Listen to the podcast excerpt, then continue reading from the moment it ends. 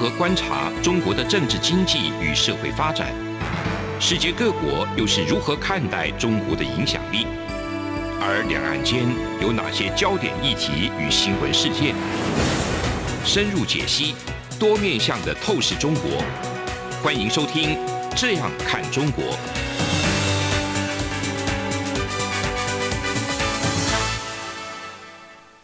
各位听众朋友，大家好，这里是央广的《这样看中国》哈，在新的一年当中呢，我们跟那个张正台长哈，就重新设计了一套新的这个 “这样看中国”的一个方式哈。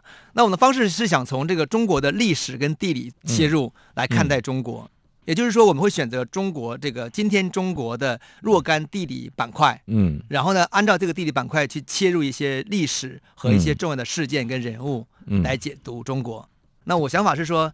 我们就是一个月，就是讲一个地区，区域讲一个区域。嗯、这个区域当然可能是跟现在的区域是重叠的，也可能划区域的。嗯，因为今天的区域已经被某些边界给划定了嘛。嗯，可事实上在古代其实是连在一起的。其实边界都是想象的。没错，没错。那个两个省之间的那条线，地图上人一跨就跨。地图上很清楚，那个实实体世界是没有。对，没错，没错。而且我觉得这个很有趣，是你去书店看，谈历史的书非常非常多。对，谈地理的书。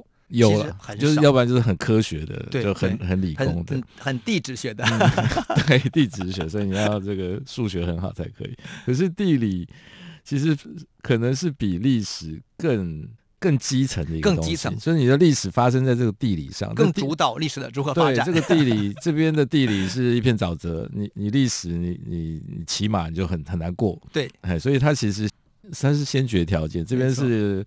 山高山，你你大军十万大军一百万大军就是过不去，是这样的。嗯，所以我们就来从地理角度去切入中国的 这个哈，中国的这个主题。历史是故事，所以还是比较好讲。是是是，所以地理很难讲，是因为地理大家一定要有空间概念，就知道说它在哪里，然后那个地方如果有山有河有海，它之间的关系是什么哈。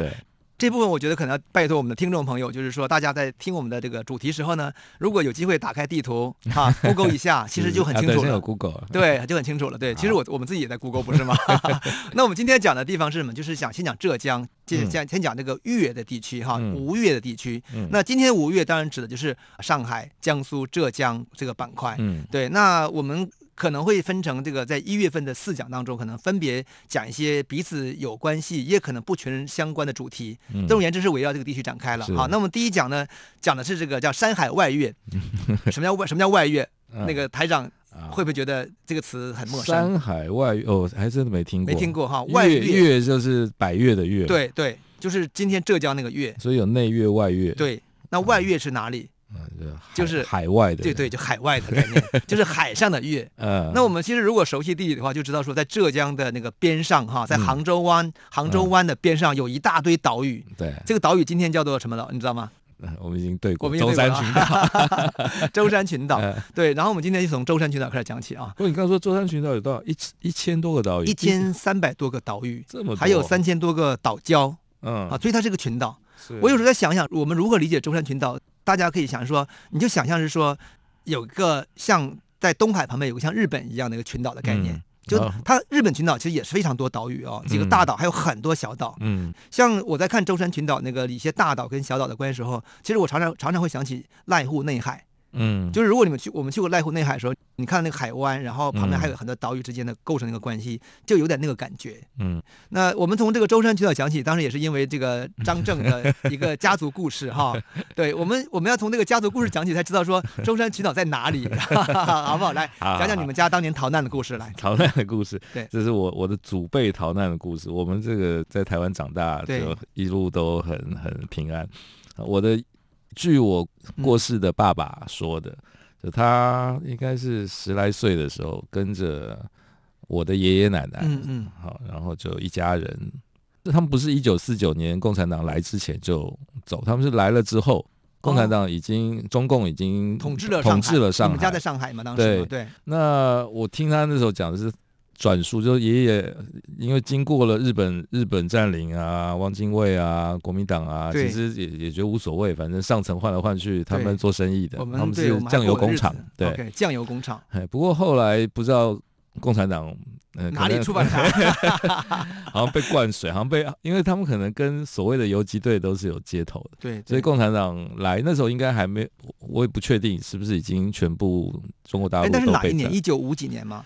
详细的我也不清，我也不清楚了。我只知道是已经被占领，已经呃，共产党已经统治上海，过了一阵子之后，他们才。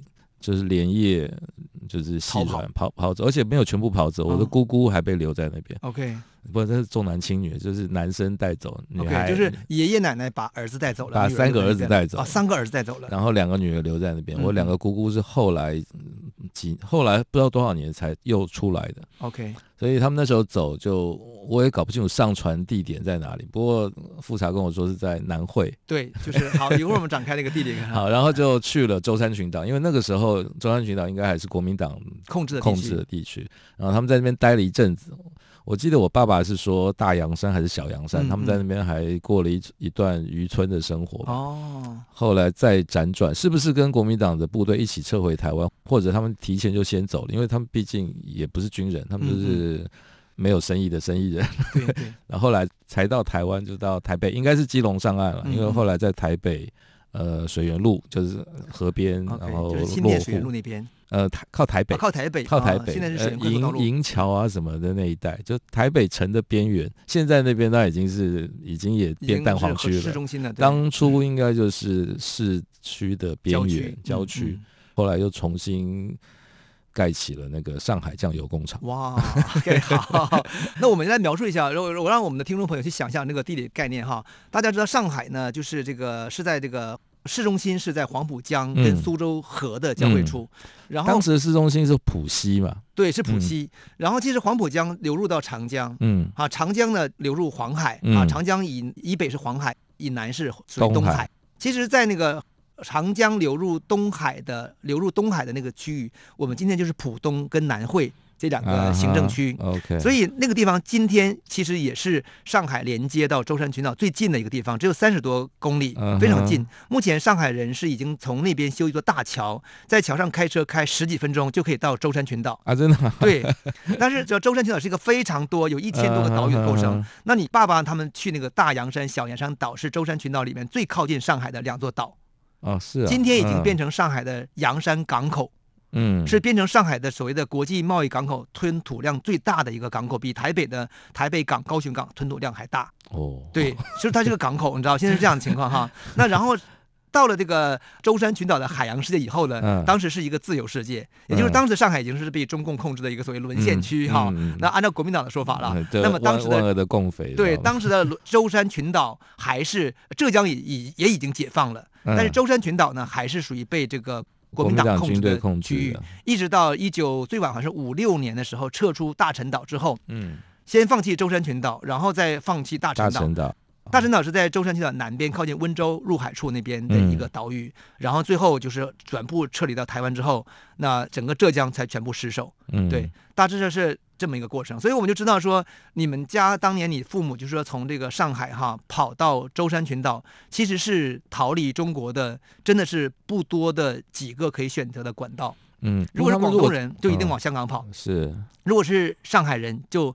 如果没有能力坐飞机直接跑的话，那时候已经没有办法坐飞机跑了，嗯。啊，因为已经被管制了，所以从舟山群岛海洋通道跑是唯一的选择。我猜他们在那边待一阵子，说不定还以为会回去，有可能，嗯，对，因为在国民党控制舟山群岛是从一九呃，中共在一九四九年建政之后，嗯，那国民党控制舟山群岛是一直到一九呃到五六年才最后完全撤离这个这么多年，嗯，对，所以大家一定想象舟山群岛那边。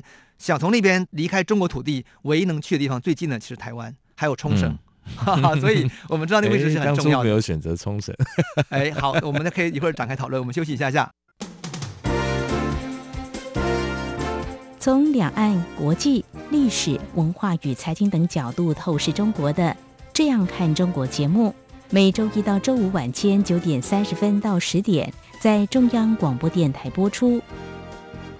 如果您对这样看中国节目有任何收听想法或意见，欢迎寄信到台北市北安路五十五号，也可以透过电子邮件的方式。节目有两个信箱：二零二零 at r t i 点 o r g 点 t w，或是二零二零零二零三 n e w s at gmail. 点 com。再次谢谢听众朋友们的收听与支持，请持续锁定每周一到周五晚间九点三十分到十点播出的《这样看中国》节目。回来继续聊这个张正家族的逃亡历史哈。如果我们看地图的话，我们就知道说，从舟山群岛要离开它的话，嗯、其实唯一的选择就是那里嘛，就只往外海走。如果回到中国大陆的话，嗯、只能去台湾、嗯、啊，或者去琉球，嗯、或者去日本，嗯、或者去朝鲜。所以他哪里都可以去。对，但是当时的政治环境跟地理环境，你、嗯、你的你的爷爷也只能来台湾。他们是跟国民党军队走。对，嗯、所以他其实当然也有语言文化背景的问题，嗯、对不对？而且很多上海人就跑到跑到这个台湾跟台湾，不过也有很多上海人跑到香港。对，香港也有也是一大块。香港主要是我觉得是主要是资产阶级的中上层的多的去香港那边有机会。本来可能就有往就业务往来，嗯，好，那我们我们讲说舟山群岛这个位置哈，就是看起来真的是非常重要，嗯，可是是仅仅在这个国民政府国共内战之后才变得重要了吗？还是历史上就一直重要呢？嗯、好，这是我们今天跟大家讲的一个话题，答案是，哎呀，这个地方非常重要，历史就非常重要。那我们从后往前推哈，嗯、对，那个我们最终会推到这个先秦时代哈，看它有多重要哈。但是我们先讲这个明清时期它有多重要哈，嗯、先讲明代，明代呢。这个舟山群岛有个岛叫六横岛，嗯，就是我们记住那一千三百多个岛屿当中，有其中很多岛屿，它的最大岛屿叫舟山岛，嗯，好，然后呢，它的第二大岛屿就叫六横岛，嗯，就舟山群岛当中的第二大岛屿就叫六横岛，嗯，那六横岛里面有个有个地名，上面有个有一个有名的一个城镇叫做双屿，双屿就是两个岛屿，两个岛屿的那个双屿，对，双屿，双屿在十六世纪是被很多学者称为是十六世纪的上海，哦，你想想看。我就觉得这个不可思议，就是说为什么在舟山群岛当中有一个岛屿上面的这个繁华程度可以拿上海来称呼它？嗯，那说明它一定是以国际贸易为主，嗯，一定是有很多外国人，有很多洋人在里边，对不对？那么十六世纪的洋人是谁呢？最早是葡萄牙人，对，答案就是葡萄牙人。所以其实，在十六世纪的双鱼啊，也就是我们讲，就是在明朝的这个嘉靖年间前后。那个葡萄牙人已经在双屿建立起一个贸易基地，嗯，这个贸易基地呢是不会输给十七世纪的安平港的。就台湾的安平港的，这它是不会输给安平港的。为什么我们这么讲呢？就是安平港，我们今天看当年的安平港的人口、房屋跟堡垒的情况，哈，就是也是算的是做的是不错了。嗯。但是在十六世纪的这个双屿，也也就是舟山群岛一个岛屿上的一个城镇，它上面是将近是有三千多座房屋，嗯，然后有六七座天主教堂，嗯，哈，有两座医院，然后上面的人呢，以这个贸易人口是以葡萄牙人和日本人为主。嗯，然后还有很多倭寇，我们被被我们的中国史料称为倭寇的哈，这批人，他们在那边在那边走国际贸易，嗯，所以这个港口就非常的繁华。然后，但是港口在嘉靖二十七年，也就是一五四八年，被这个浙江巡抚派兵整个销毁掉了。然后港口呢，就是用大量的木头跟石头把它港口堵住，让它淤死淤塞住。那个时候的明政府就是禁止海外贸易了。呃，已经开始禁止海外贸易了。我们之前讲过，其实明政府一开始就是禁止海外贸易的，嗯、但是他们管不着。就是想禁止，可事实上他们没有能力去禁止。嗯，那等到嘉靖初期时候呢，这个双屿这个国际贸易口岸呢，就彻底的被销毁掉了。嗯，我们可以想象说，这个口口岸被彻底销毁掉，就好像是说，比如是如果以后香港不再担任这个整个在东亚地区的国际贸易的那个重要口岸的时候，变成一个相对比较偏内部贸易啊为主的一个一个城市的话，就可能是双屿的那个那个状态。对，但当时双语的做法是很决绝了，嗯、就是整个城市都被用大火烧光，然后剩下的葡萄牙人都被烧死，被被 被杀掉，就跑掉了。他们就往南跑，就跑到哪里去了呢？跑到了澳门，也就是说，澳门都是比双语更晚的。所以我们可以假想是说，如果当初明代嘉靖年间并没有制止这些葡萄牙人在双语继续发展，嗯、那么舟山群岛至少是一个澳门。对，然后也就不会有上海了，就不需要上海。对，其实我们后面会一直讲上海的存在是个偶然，香港的存在也是偶然，本来是没有他们的。可是现在呢，因为舟山群岛的失陷，陷落，不过也成立了上海跟香港。你看，把葡萄牙赶走了，赶到澳门去，其实还是在明朝的势力范围内。对，但是明朝就觉得更远，远一点，远一点，对，免得麻烦。这个逻辑哈，就是呃，葡萄牙人被明政府从浙江。啊沿海的舟山群岛赶到广东珠江口的澳门，嗯、这个逻辑跟十九世纪这个满洲人，我们满洲政府哈，把这个英国人从舟山群岛赶出去，赶到今天的香港，嗯、是一模一样的逻辑。离我远一点。对。在天高皇帝远的地方，你们随便做点什么事情，我看不着就好，嗯，眼不见为净，这个就是典型的传统中华的这种封闭性的思维 在在起作用。所以你可以看到，说舟山群岛在十六世纪的明朝时期是有一次非常繁荣的啊这个机会，而且也有机会跟国际社会接轨的。可事实上，这个断之失臂哈，失失之交臂。OK，那么到了十九世纪呢，我们谈这个清朝政府时候在舟山群岛选择。清朝政府很有趣哈，明朝是基本是海禁政策，但是想想禁禁不掉。那康熙年间，康熙把台湾这个问题解决了之后呢，他就开始开放海洋，啊，开始进国际贸易。他一开始的开放贸易，他不是采用后来我们所知的广州那个一口通商，他一开始叫四口通商，嗯也就是说满洲人他们选择了四个地方呢，去跟国际贸易去进行连接。那这个四个四个地方分别是广东省。然后福建省，然后浙江省跟江苏省，就一省一个。对，一省一个，都是南边跟日本、跟韩国、跟琉球、跟东南亚国家、跟甚至跟英国的贸易往来非常方便的一个地方。那没有台湾当时哈，因为可见 台湾当时在整个国际贸易圈当中确实不是那么重要，主要是因为你的贸易口岸背后要有一个强大的腹地跟消费。从前台湾的重要是当做中国大陆的口岸。就荷荷兰荷兰来这边贸易，来安平那边贸易。对，因为明清海禁，所以他不得不在台湾发展。哎，所以偷偷把它运到，就台湾变成一个中转的。对，它是这个概念。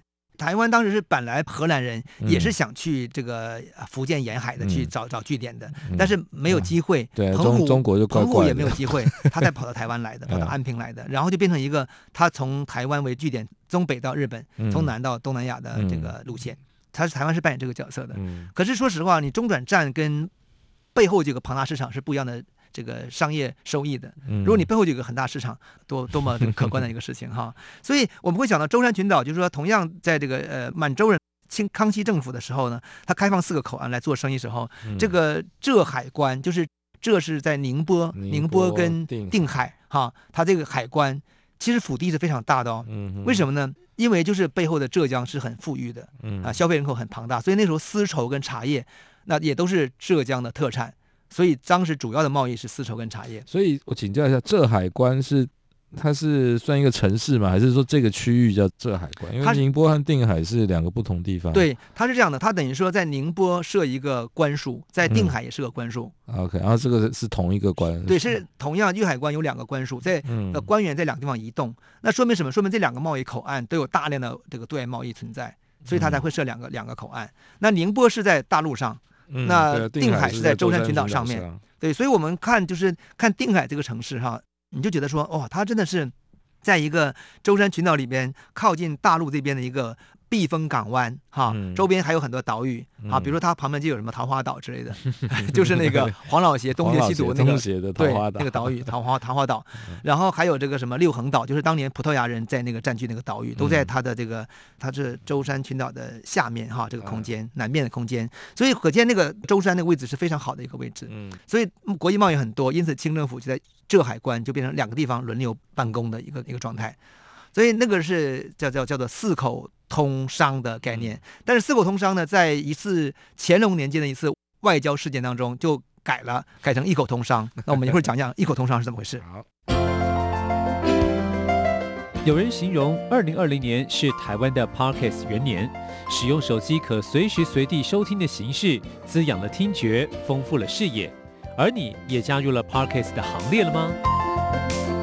央广新闻部制播的众多精彩节目，陆续在各大 Podcast 平台上架，包括《早安台湾》、《两岸 ING》、《这样看中国》、张振霖时间、蔡明芳时间，还有《这样看香港》、舍之岂能藏乎？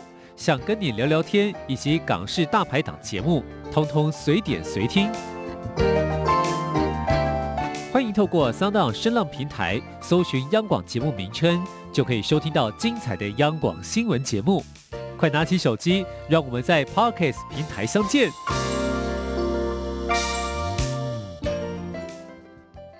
好，我们回来哈，来继续讲这个乾隆年间，嗯，清政府的四海四口通商，通商为为何改成一口通商哈？嗯、那么什么是原因呢？就是在乾隆年间，乾隆二十二年，也就是一七五七年，发生一个事件叫洪仁辉事件。嗯，洪仁辉呢是其实是一个英国人，哈，他的中文名叫洪仁辉，哈、哦，他的英文名字叫 James 呃什么 Fly Fleet Flint。反正总而言之，他是一个，他是一个英国人哈，中文叫洪仁辉。Uh. 那么他当初在定海哈做贸易的时候呢，规模做得很大。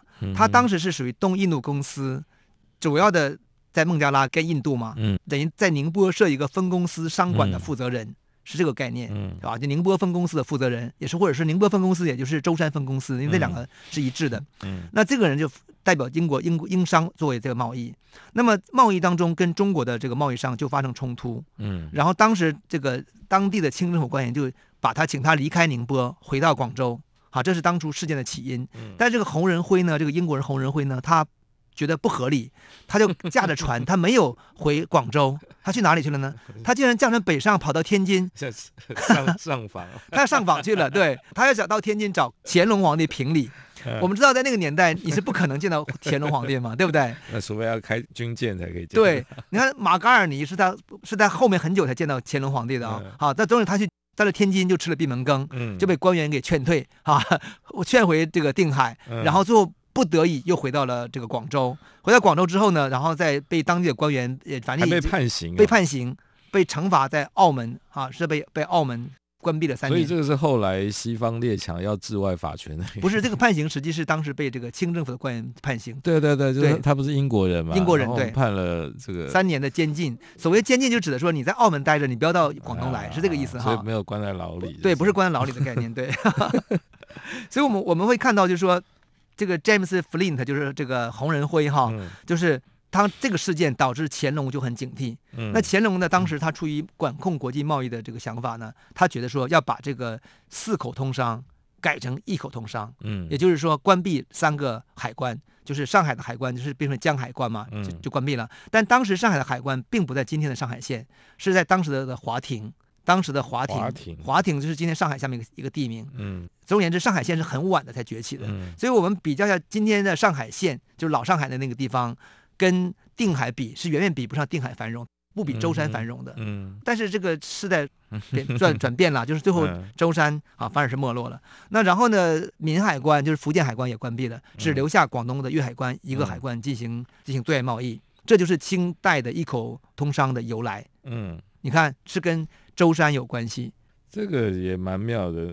不过这个细节可能就很多，他们为什么吵架？为什么气气不过要去找找乾隆？找乾隆？对，那他如果在中国也做过生意，应该也知道没那么容易见到。是是是，那这个甘茂大不会做这个事情，导致自己最后。可是我们从这个从红人会的选择跟后来就是鸦片战争时期，其实英国人一直是这个逻辑啊。对，英国人一直觉得说，哎，我这是我这我是国际贸易哎，所以我我并没有怎样，我要我要跟你。建立讨论一个规则好不好？那可是你当地地方官员一直推诿嘛，对不对？嗯、那我就找你们最高的中央政府嘛。我觉得那个逻辑是非常叫经理出来。对对对对，没错。可惜那时候他的船不够尖，炮不够力。对，当时还是船不够尖，炮不够力，就没有打下来。可是，在很快就被打下来了嘛。那我知道我们要必须讲，就是说，在这个这个红人会导致这个事件之后哈，嗯、后面下一个英国人跟这个中国满清政府的这个往来是谁呢？就是马嘎尔尼。你看，他是就是一七九三年，所以你会看到这个洪仁会事件是一七五七年，到一七九三年，也无外乎就过了三四十年而已嘛。所以马嘎尔尼又来了，来了干嘛呢？马嘎尔尼也是先到舟山群岛哦，因为当时的舟山群岛还是一个非常重要的英商贸易口岸，所以他到舟山群岛去驻足一段时间，一看那个地这个地形之后，觉得哇，这个地方真好，到琉球、到台湾、到日本、到韩国都可以很方便到达，四达之四达之地。而且是东海门户，什么意思呢？就是说我只要掌控了这个舟山群岛，我就可以把货物直接送到你们浙江很富庶肥沃的土地，嗯、然后做生意。对，透过浙江那个钱塘江进去，对，或者长江，长江流域就是一路到四川了。没错，就是我的了。所以其实这英国的国际贸易眼光是是蛮这个蛮厉害的哈。嗯、因此呢，他到了他看到乾隆皇帝了哈，他比那个洪仁洪仁辉要幸运很多。他见到乾隆皇帝之后，他就提议是说，请把舟山群岛当中的一个岛屿给英国人存放货物跟居住，嗯嗯、什么意思？不就是香港吗？对不对？虽然没有割让，如果乾隆答应的话，不就是可以吗？对啊，对不对？那乾隆一千一千多个岛借你当一个仓库租给你。对呀、啊，其实现在中国不是到国外海外租了很多这种岛这种地方吗？港口啊，哪里哪里嘛，对不对？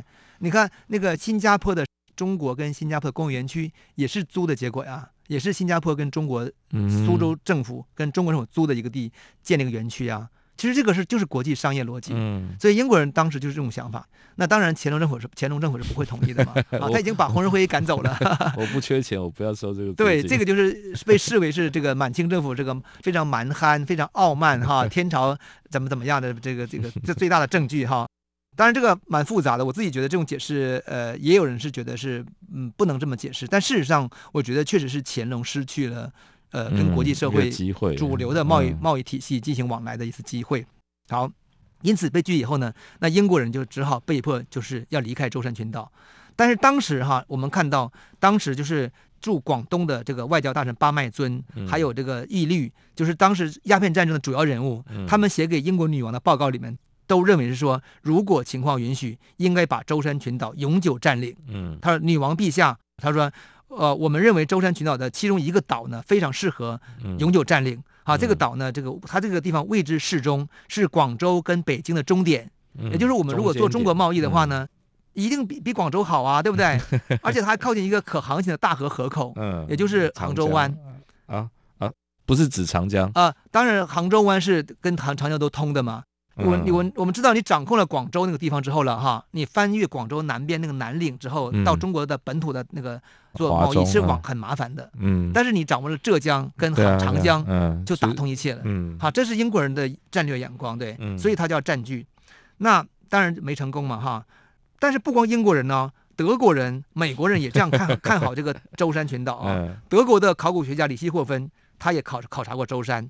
他认为说普鲁士应该把它当成一个自由港，而且他就明确说出说，如果我们成功的话，它的商业发达程度一定会超过上海。嗯，当时的这些重要的，当时上海已经成立，已经开埠了，开埠了，已经开埠了，差不多就是几十年而已，二十多年而已。嗯、但是当时的繁荣程度还不见得比舟山更好。嗯、在一八四零年代、五零年代是这个情况的。嗯，所以你看呢、啊，这历史就是这样啊。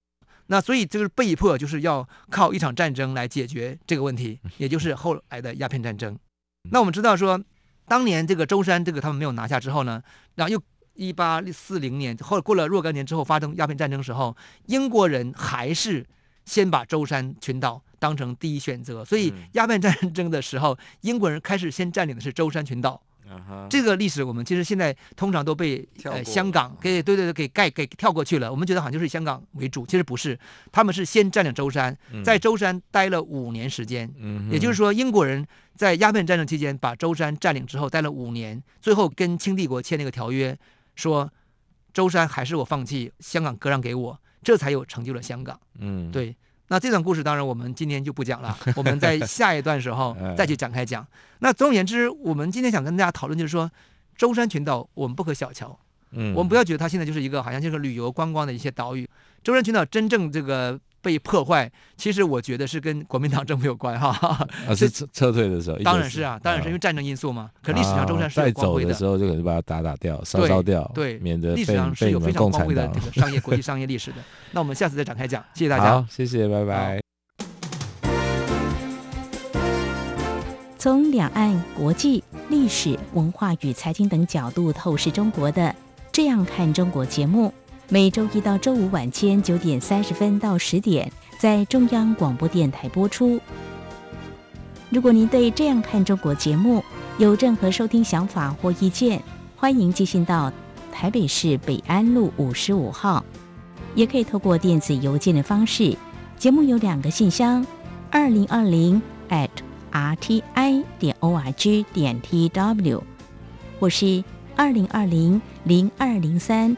news at gmail.com。再次谢谢听众朋友们的收听与支持，请持续锁定每周一到周五晚间九点三十分到十点播出的《这样看中国》节目。